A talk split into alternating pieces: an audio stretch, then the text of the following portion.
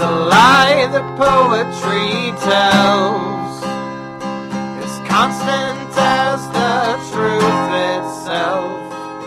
Without the lies and the false beliefs, where would we be? Where would we be?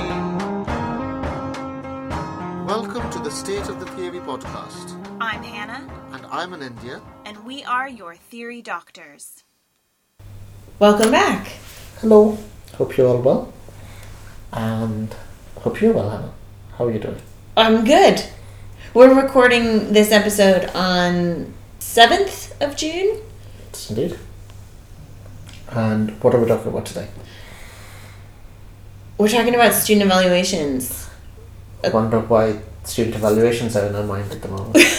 uh, full disclosure, we've both just finished teaching semester. We've just gone through exams and exam boards. So this is the time of year when our courses come to an end, where students are asked to tell us what they think about our, our uh, individual modules. So they fill in evaluation forms. It's also the time of year when nationwide there's sort of nationwide surveys. There's a sort of NSS, the National Student Survey, that gets filled in this time of the year. So uh, we sort of get our report cards, if you like, as to how we've done through the year. We both as individuals and as and as institutions of higher education. Yes. We also, our PDRs, our annual reviews, professional development reviews, Yes, yeah. happen at this time of year. Uh, I don't know when you do yours, but ours happen at, mm. in May, June. Yeah. um, which I guess makes sense from the perspective of a research university, from the perspective of a teaching university, maybe not so much. Yeah. Um, given that this is when most of our, the bulk of our teaching paperwork gets done. Mm. Um, student evaluations are are fascinating. The NSS, the NSS is a is a real driver now Yeah. of not not just um, how universities kind of look at themselves and reflect Yeah. on their performance, but they're used as part of the sort of complex equations to determine league tables and Yeah. league rankings and. Um, And we, we spoke about some of this uh, two or three weeks ago when we when we did our last episode on universities. So this sort of carries on that discussion in, in some ways and thinking about universities as service providers, which Yeah. is what universities are increasingly thinking of themselves as, uh, and students as clients or customers or service users. In other words, the job of the university as it sees it is less to impart education or to change minds or to alter opinions, but or job- even to develop skills. or even to develop skills. The job of the university is to provide an experience yes. and students are asked to rate that experience. And that student experience encompasses everything from um, the, the nature and state of uh, student accommodation facilities within within student unions um, the, the geographic location where the university is through to our performance as individual lecturers tutors uh, supervisors whatever Yeah, and their overall experience uh, on the, the program that yes they choose. yes This is couched not just in terms of student experience. Experience is one word. The other word is student satisfaction. yes And I find it really fascinating because, of course, satisfaction with something changes over time. Uh, many of us have developed narratives to explain uh, experiences that we may not have jo- enjoyed when we were children, but that we mm-hmm. enjoy now or that we appreciate now. For example, uh, my mom didn't let me have cable TV. If when I was eight years old and she cut the cable off in my house mm-hmm. and told me we would never have it again, if I were asked to mm-hmm. rate my satisfaction at the time, Yeah. she would have gotten a zero. yeah She would have been rated zero as mom. Terrible mom. I hated her. Uh, get me a new one, please. Uh, now, of course, I appreciate the fact that it forced me to read books. Um, indeed so- the other way around. Like you, you, you might have Yeah. loved things at the time, and since then you realize that your your love of something was based on either a problematic understanding of it or the Yeah. ability to compare it with other things, and you've grown up to now realize that the thing that you thought was brilliant wasn't. Yeah. Yeah, absolutely. So there's a, a sort of limit Yeah. to which satisfaction, uh, I think, can be used as the ultimate goal. Of course, we care about things, and I think mm, you don't normally meet lecturers or anyone working in universities that doesn't care about important things like student health, student mental health and well being, um, support for students who are uh, experiencing any sort of difficulty, whether that's in their personal lives um, or in their academic lives. Uh, things like facilities that are accessible for people with disabilities, uh, accommodation that isn't disgusting and that uh, provides a safe and comfortable place for students to live. Those things we all care very deeply about. Um, we also care about things like representation for our students uh, from different backgrounds. It's very important to us that our students who don't drink alcohol, for example, whether for faith based reasons or for personal health reasons, uh, have a safe place to mm. go where they can feel included socially, mm. right? These things we all really care about. And students telling us that they have these things or where we can provide these things mm. is all important. So, what we're not saying is that students shouldn't ever have the ability or means to kind of have a say in their experience or have a say in the place that that they are. They are members of our community, of course. Yeah, but but this is where the problem starts, right? It's it's it's it's when the experience is abstracted out of politics Yeah. as a thing that can be judged on its own terms. Yeah. So to give specific examples, we have modules in the department I teach where student responses will in the same year will range from we have too many white men white male authors on the module to why do I have to study things that are about post colonial Yeah. literature and other and you know literature written by other people. I shouldn't have to do that. Now an abstracted apolitical reading of that will take those two as equally valid opinions. Yeah. They're not. Yeah. Uh, we don't. I don't think any of us would would accept. I shouldn't have to read women authors, or I shouldn't have to read brown authors or black authors as a valid opinion. Mm-hmm. But we might, depending on the, the structure of the module, say the that this module needs to have more diversity is a valid opinion. Mm-hmm. And the the only way to disting, distinguish between these two positions is is politics, right? That that's what it comes down to. And so much of the problem with the way in which student surveys are conceptualized, put into practice, interpreted, uh, and then policy made based on them, is that the politics is evacuated out of all of it. Yes, and in in in every aspect. So not just what, not just the content, but also the form. So. Um, we know many, many, many studies have been done, and every time a an evaluation comes up in some way, someone will always bring up unconscious bias. Unconscious bias is absolutely a part of student evaluations. ab- absolutely Often conscious bias. often conscious bias. Yeah. Um, I mean, I've I've been subjected to reviews where colleagues of mine on a team talk course are uh, spoken about in racist terms. Um, and that's deeply upsetting. Uh, misogyny appears regularly. I mean, comments about what colleagues wear, uh, whether that's clothing or makeup or how they do their hair, comments about accents, these all come up in student evaluations. And we know that, and lots of studies have been done to demonstrate that this is endemic and part of, in any survey, not just Yeah. student surveys. This is Yeah. how, how they work. yeah. Um, and the the use and design of the surveys also is abstracted from hmm. from that element Yeah. of surveys as well. Um, certainly in this context, hmm. Hmm. there's also a question about w- what they ask, Mm. what kinds of information institutions are interested in, the kind of information they want to gather on their courses, and the people that teach them. Um, St Andrews has a lot of questions about how much how much time students devote to a course, the kind of work that they do. So if they do work beyond the reading list, um, w- w- how they use the materials. So in terms of online versus non-online materials, uh, those kinds of questions get asked in in St Andrews surveys. They're not asked uh, in Edinburgh's surveys. Um, certainly not in uh, the School of Geosciences and the College of Engineering. They're, that's not how our surveys are framed. Um, w- our surveys tend to be uh, is the lect- did the lecturer inspire me? Was the lecturer organized? Um, and it was the lect- did the lecturer communicate ideas clearly and explain things clearly?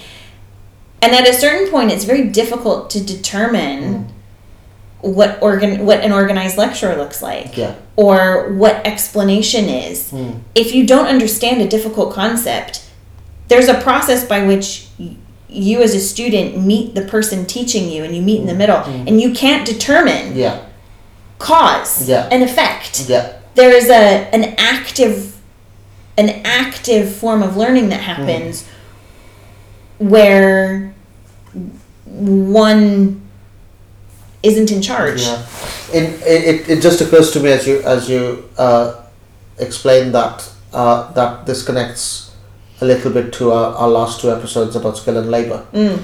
Uh, there there is a sense in which we are the the student evaluation system is particularly ill equipped to judge s- the difference between skill and labor for both staff and student. Mm-hmm. Right? So, are we judging how hard the lecturer is working at explaining it? Yep. Or are we judging how well, th- how good they are at explaining it? Yep. Are we judging how hard the students are working? Mm-hmm. Or are we judging how intelligent they are? Yep. Uh, one could argue that our assessment system is equally bad at, at distinguishing between those two. Yep. Uh, and, and, and that's a, that's a reasonable point that we could explore in another episode. But it is certainly the case that the, the question about inspiring is a perfect example, right? Uh, firstly, we could we could make a case that it is not your job to inspire your students necessarily. That's not part of your contract, I don't think. Uh, but even if it were your job to inspire your students, is that what does that look like? Yeah. is that particular skills about teaching like how skilled an educator you are is it about how many hours you give? You know how many office hours you mm-hmm. set aside? How much time how much one-on-one time you spend with your students? How does how do we define and particularly how do we quantify what inspiration looks like? Yeah. And also the idea that inspiration is caused by something. yeah yeah. But we all know from memories of when we ourselves are inspired, it's a very kind of unquantifiable, visceral relationship between an external force and an internal force. Yeah. And I use the force in a sort of Star Wars sense that there's a there's something yeah that causes a relationship rather than Hmm. a direct kind of yeah caused by A Yeah. affected onto B. yeah And there's lots of kind of educational and pedagogical terms to talk about these things, you know, active learning versus passive learning, being partners in your learning. yeah. Um, uh, student, you know, ways of engaging students that force them to, mm. you know, do a variety of mm. things. Mm. There's also sort of, you know, having to do quantitative methods classes for students that aren't aren't really into mathematics. There's no way to make that inspiring. yeah. But in terms of of skills for mm. later in life, it's extremely important for our mm. students to learn how to manipulate data. Mm. Mm-hmm. Most of them will go on to do jobs that require them to manipulate data in mm-hmm. software packages. Mm-hmm. And you know, sometimes they're even asked to comment on on uh, a course's use value in terms of their Yeah. future career. They can't tell the future. None of us can predict Yeah. the future. How can they possibly know if they're getting career development skills yeah when they're not doing their career yet? How could it makes no sense.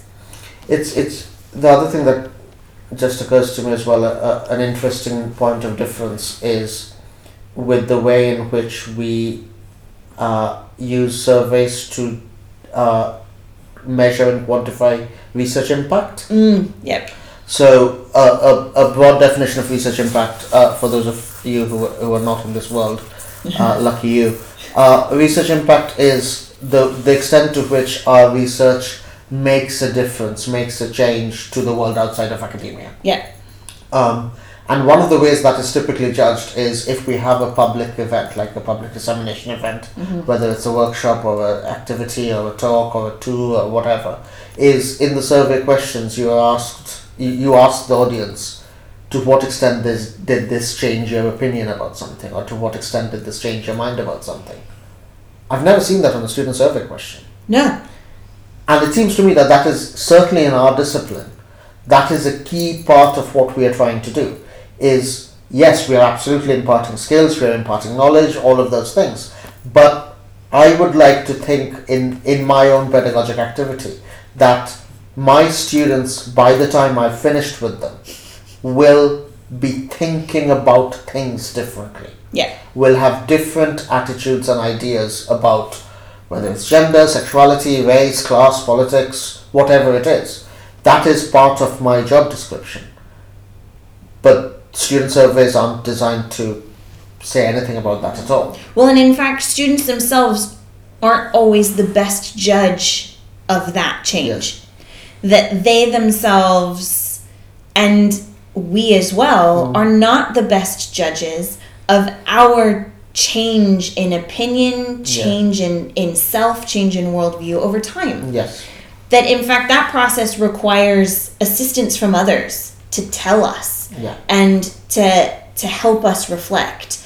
And how a student feels at the end of a course and and often uh, surveys are sent out to students before they get their final marks. They're sent out when students are feeling unsettled about having to do an assessment that they've never done before. You write a new kind of essay or you have to do a presentation and you're terrified of presentations. Often those feelings of unease of stress of feeling stretched will translate into negative feedback. Obviously they're hmm. being made to feel uncomfortable. It's hard. You know often changing your worldview requires a certain hmm. amount of humility and requires a certain amount of kind of stress and, and discomfort. And for us you know being a good educator in this in this type of area means creating a safe enough classroom hmm. environment for students to feel unsafe Yeah. safely. Yeah. And to provide a support network. And I think one of the things that makes us feel so unsettled about student evaluations is that that the very process of the evaluation, the mechanics of the survey, mm-hmm. undermine our ability to create mm-hmm. that Yeah. classroom space. Yes. They undermine our own safety net to feel like we are held by the mm-hmm. institution to keep our students safe. Because um, um, I've, I don't know if we mentioned this, uh, but but for the avoidance of doubt, we should that it's the it is not just that institutional policy is determined by these survey results.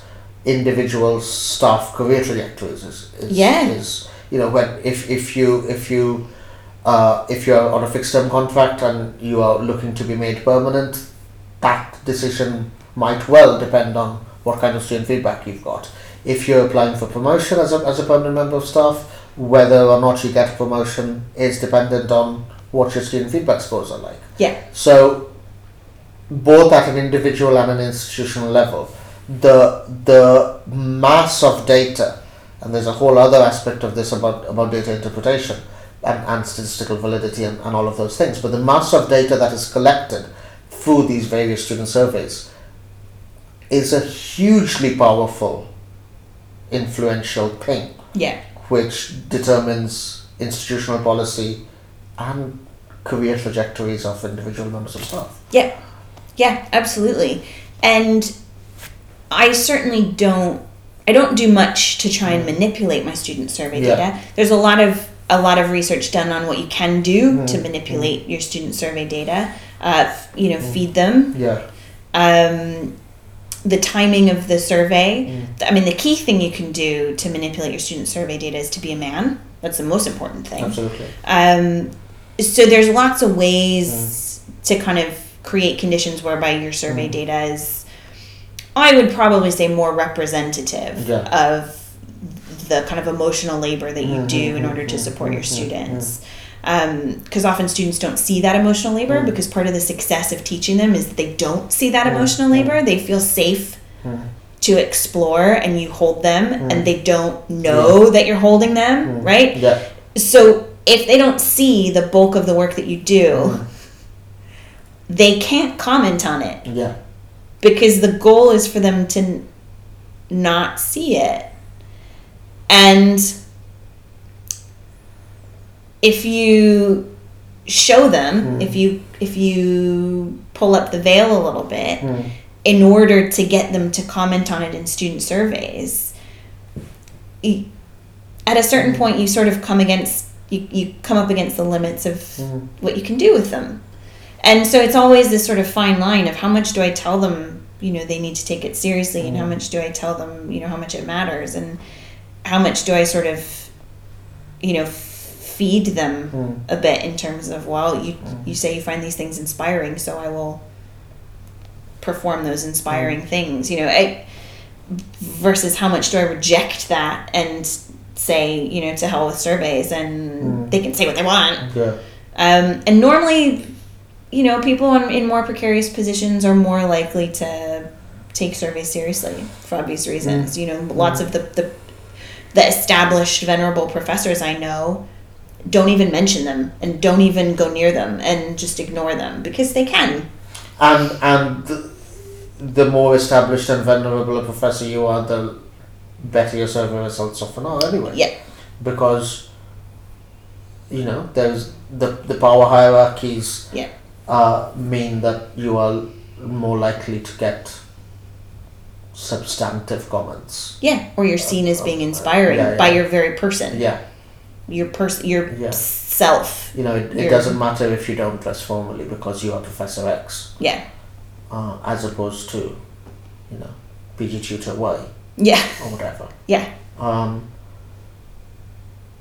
there is the reason I bring this up is I think I mean hierarchies are clearly a factor here, but there is there is something to be said here about expertise. I think hmm about about the relationship between expertise and hierarchies. yeah, Um, one of the things I really I find fascinating is whenever you have to do a sort of teaching philosophy statement yeah, for for job application, uh, everyone always talks about how they believe in sort of democratic student centered learning. Everyone always believes in democratic student centered learning. yeah, Uh, even people who might not know what that means or looks like believes in democratic student centered learning. yeah, Uh, and up to a point, that is fine.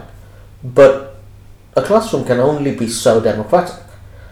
Right? Like, I, as an educator, I am, I have expertise that my students don't. yeah, Part of the way I run my classroom has to be about setting assessments and setting deadlines and telling students what they need to be doing. And yes, I need to be careful that my, for example, my assessment methods don't exclude students based on particular uh, abilities, skill sets, uh, requirements, and so on. There are ways in which I need to be need to make my classroom as inclusive as it can get. yeah, But when push comes to shove, I need to be able to tell my students, you need to do this by this date. yeah, You need to have read this before the next class. And no matter how democratic a classroom can be, it still has to involve that. yeah, And then when you have when you bring in student surveys, at what point does a student survey become invalid just because a first year undergraduate can't know what they need to have done in a first year class yeah, until they're no longer a first year undergraduate? yeah, And there, there's something sort of very basic that's wrong at the heart of student evaluations. It involves asking questions of students that they cannot possibly have the expertise to judge. yeah, yeah. Especially because a lot of education and a lot of learning mm. Mm. because it's not just cumulative and mm. certainly in the arts and humanities it isn't cumulative. Um, in the sciences it is a bit more. Yeah. um, certainly at the undergraduate level Yeah. you you learn building blocks and skills and then you put them together and you become a more independent scientist. Yeah. in the arts and humanities you learn you gather a bunch of material you gather a bunch of concepts you practice a bunch of kind of critical thinking skills and arts based you know writing mm. skills and presentation skills. Mm. But it isn't until far later mm. that you start to be able to reflect on the process by which you acquired those skills Yeah. the people who supported you in that process and what you're now using them for. It's a very slow process. Yeah. and really, I think the best way to do student evaluations would be to go to our alumni five and ten years down the line and say, what do you remember most from your degree? Yeah. What skills do you use now? Mm. And what what things are most memorable to Yeah. you? What do you value now that you didn't then? Mm. And that is a far more I think interesting exercise and one that we don't do. Yeah. It's, it's an exercise that isn't done. Mm. Um, because you know we create the conditions Yeah. for students to learn. Yeah. it's essentially like creating a playground Yeah. with lots of different activities in the playground or like a theme park. It's an mm-hmm. amusement park and students get to pick. They get to pick to a certain extent how they want to focus what their interests are. They get to choose outside courses. So if, if you're not a huge fan of splash mountain you can go ride thunder mountain three times instead Yeah. and you don't need to do calculus you know. But you're within the park Yeah. and the story and the shape of the mm. park and this the health and safety and the mm. accessibility mm. and the, the way you move through the park is Yeah. all predetermined by the people who run Disneyland. And we are those people essentially. And and to co- continue the Disneyland metaphor, you you might think you don't like Splash Mountain, but you won't know if you don't do it. Yeah. And once you've decided not to do it, you can't see all the rides. Yeah. You can only see Thunder Mountain. Yeah. And any question that asks you to compare Splash Mountain and Thunder Mountain Yeah. are pointless because you haven't seen them. Yeah. And th- speaking personally, this is a really this. I remember when I was just getting into the career as a PhD tutor, as a PhD student who's marking essays. There was a process of calibration that was required. I don't know if you felt the same. There's no way to say this without sounding conceited. Uh, as an undergrad student, you only ever see your own work. Yeah. Right? You're not seeing your, your, your peers' work as a rule. Yeah. And sometimes you see one or two other people's. Yeah, but but mostly you don't. And of course, without wishing to sound too conceited, our work must have been better than average. Because otherwise, just in terms of the sheer the, the way the supposed meritocracy works, we wouldn't have got into graduate school, we wouldn't have done PhDs, we wouldn't have got into the, the jobs that we have. Which means when you first start marking, you need to recalibrate your expectations because you don't think of your own work as above average necessarily, Yeah. but you haven't seen anything else to compare with. So when you flip that on its head and ask students to co- comment on the fairness of marking, students are only seeing their own work. Yeah. How can you possibly judge whether the mark you've been given for an essay is fair? Because you don't know what others have done. Yeah. And even if you don't mark on a curve, even if you mark everything on its own terms, the point of the question is clearly asking the students to respond to fairness or otherwise of marking Yeah. compared to their peers, Yeah. the work of whom they haven't seen. Yeah. And even if they had, they aren't necessarily able to comment on what a good first class essay looks like Yeah. because they don't have that expertise. Yeah. They have some idea of what's Yeah. expected because Yeah. we do give them grade related Yes. criteria, we give them rubrics. Yeah. Uh, what they can comment on, and I think what we do Yeah. often ask them about, and we ask them about it informally as well, is uh, are they able to come and chat about a mark? Yes. Are they able to come and clarify feedback? Yeah. Are they able to come in and say, I really want to improve in this way? What would you recommend? You know, and if we are not available to them, they can problem, say that's yes. a problem, and Yes. they can say, and there is a course of action for them to say, this person ignored all my emails. this person was dismissive of my work. They gave me no feedback, but I got a C. Yeah. You know, and and that is something that we do take seriously. You know, it's not like we're Yeah. but yeah the, and there's a we sit in different in different positions and there of course is a sort of hierarchy hmm. in terms of power. But the nature of the institution is that as as the person leading the classroom and as hmm. the person creating the conditions for the class to hmm. run we have a certain amount of power over them. Yeah. And I think really a better way of assessing us hmm. is to do things like, and academics hate this because they hate it hmm. for obvious reasons, things like peer observation or things like mentoring, Yeah. where you have. Um, you have somebody else who's more more advanced, hmm. but someone you trust come in, watch you teach, give you guidance and support, sit down mm-hmm. with you as you mm-hmm. design a new course and Yeah. say, have you thought about doing this kind of mm-hmm. assessment instead? Right, that kind of support I think would would be a far better Yeah. way of Yeah. assessing the quality of our Yeah. teaching and allowing us to develop a course to make it Yeah. as good as possible. Uh, yeah, I, I think one of the things we're sort of one of the notions we're sort of dancing around a little bit, and we have mentioned this in, in passing, which is ho- how to acknowledge the problematics of hierarchy in terms of race and gender and sexuality and class and all of those things, while admitting the importance of expertise that is often the basis for the hierarchy. Yeah, Right? So, uh, if we use medicine as an example, yeah, is it true that the medical establishment treats different raced and gendered bodies differently? Absolutely. yeah. And as a system and as a set of institutions, absolutely. Yeah, and often as individuals. Yeah. Does that mean that my knowledge of those prejudices and inequalities implies that I can perform surgery? No, No, don't ever perform surgery on me. no, I won't. You are a doctor, but you are not that kind of doctor. Yeah. And I recognize that you and I don't have that expertise Yes. when I go to the hospital. Yes. And f- while we need to be critical about the ways in which the medical establishment works and the particular forms of white male straight hegemony that under underlines and underpins different forms of treatment and and and different forms of knowledge you know mm-hmm. what what is thought to be known at this moment mm-hmm. I still don't know as much about the way my body works as doctors do. Yeah. We talked about this in the vaccines episode when we talked about Yeah. expertise in vaccines. Mm-hmm.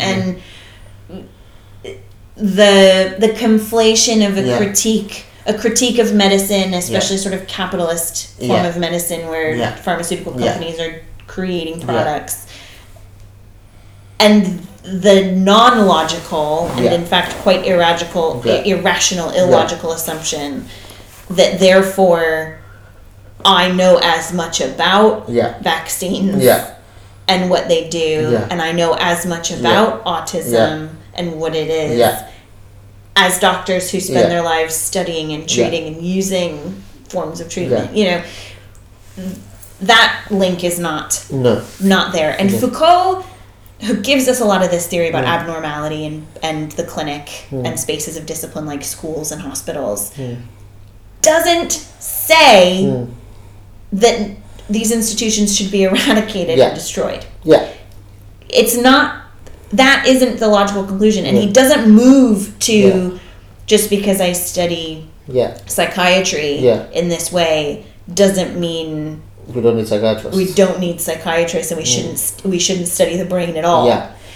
That's not the point. Yeah. Yeah. And Bruno Latour takes it one step further, kind of in, in critical science and technology studies, Mm. which is that the whole point of the critique is to make it better, Yeah. not to undermine Yeah. entirely. So, so the, the joke I always use with my students when I teach them Foucault is uh, I often I, I have uh, show them pictures of um, lecture theatre as an example of the panopticon, right? So, Yeah. so Foucault's uh, use of of uh, Jeremy Bentham's panopticon uh, is uh, the idea that regulation happens in part through surveillance. Yeah. Right. So you have uh, have either either an actual human being or the, the sense of a human being who's able to stand and watch over everybody. And if you if you have that, then the people who are who are watched over is, are, are sort of self regulate uh, in order to in order to fit into the hegemonic ideas of of what is normal behavior, what is correct behavior. And lecture theatres are a good example of that because as as the lecturer standing at the at the top of the lecture theatre, at the front of the lecture theatre, I can see everybody. But if you're sat on a bench, you can't see what's happening behind you. You can only see what's happening in front of you. Yeah. Um, and so I explained that, and I used the lecture theatre as an example.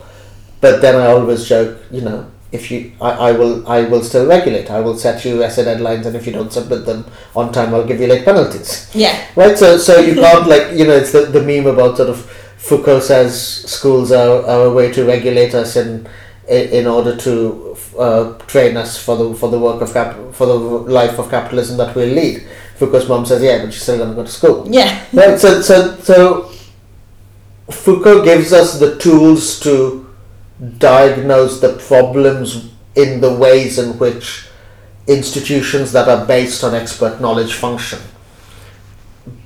But that doesn't mean there isn't a need for expert knowledge Yeah. and in in exactly the same way as my lack of expertise limits how well I can assess the way my doctor works our students lack of expertise limits the way they can assess our performance Yeah.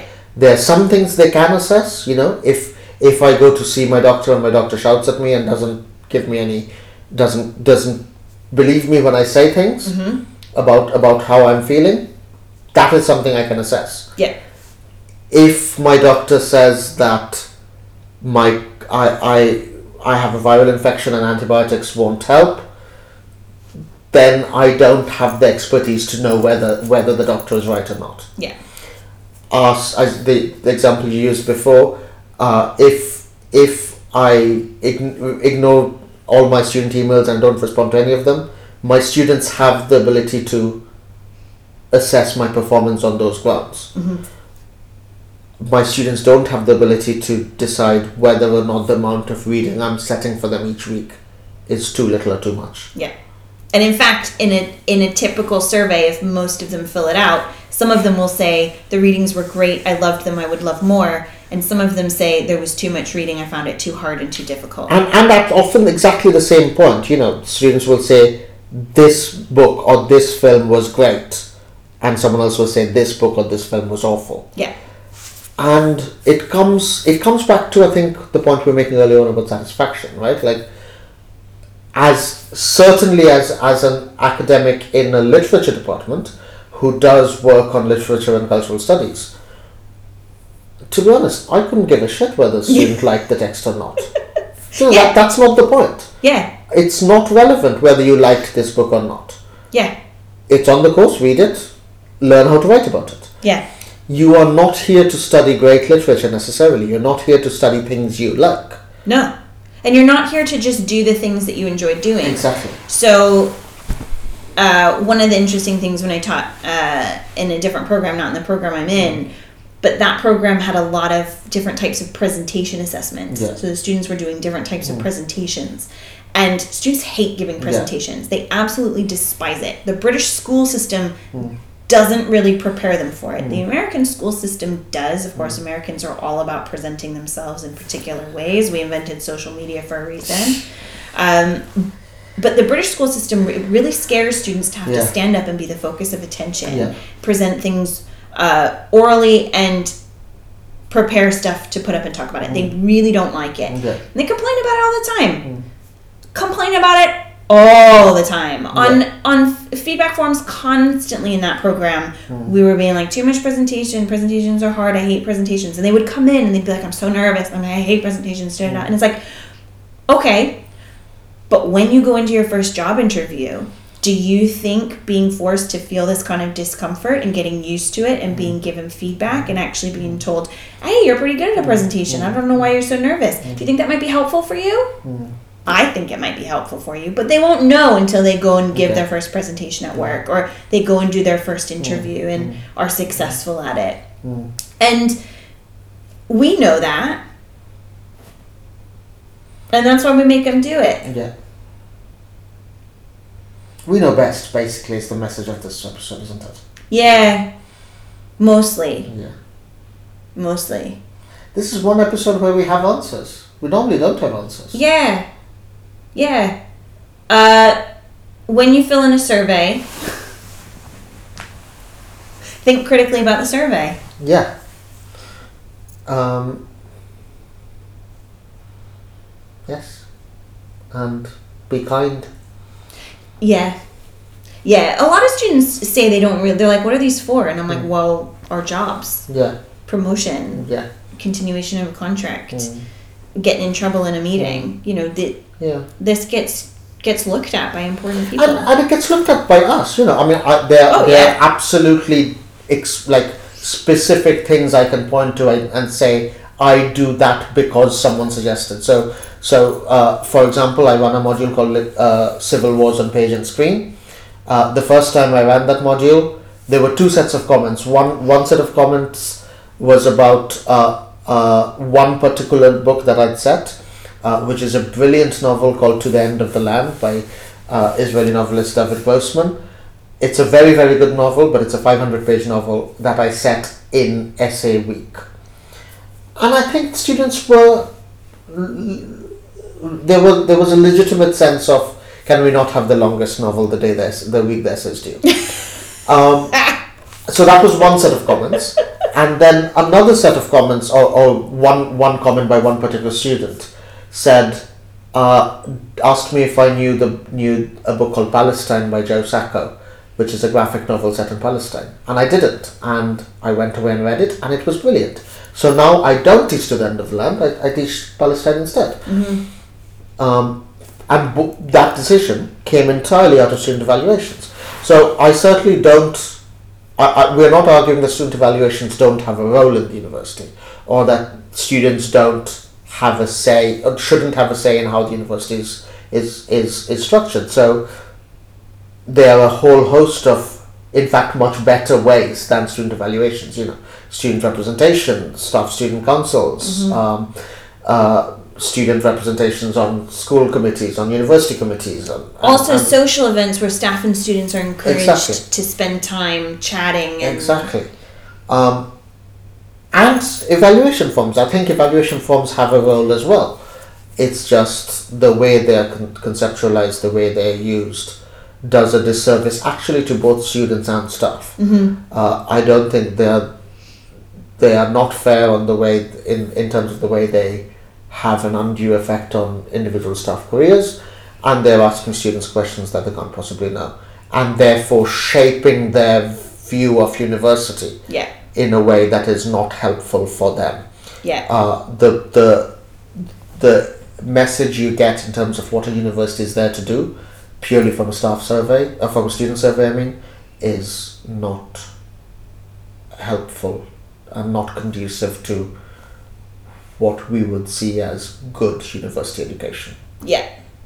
let us know what you think. Um, tell us how you feel Tell us your wildest, most bizarre bit of feedback that you've been given. Yeah. and catch you next time Bye. bye we hope you enjoyed this episode I have been Hannah Fitzpatrick. and I have been Anindya Raychaudhuri You can contact me on Twitter at Dr. H. Fitz. and me at Dr. Anindya R. Our music was provided by the Agrarians, and this has been State of the Theory. Thank you. Where would we be?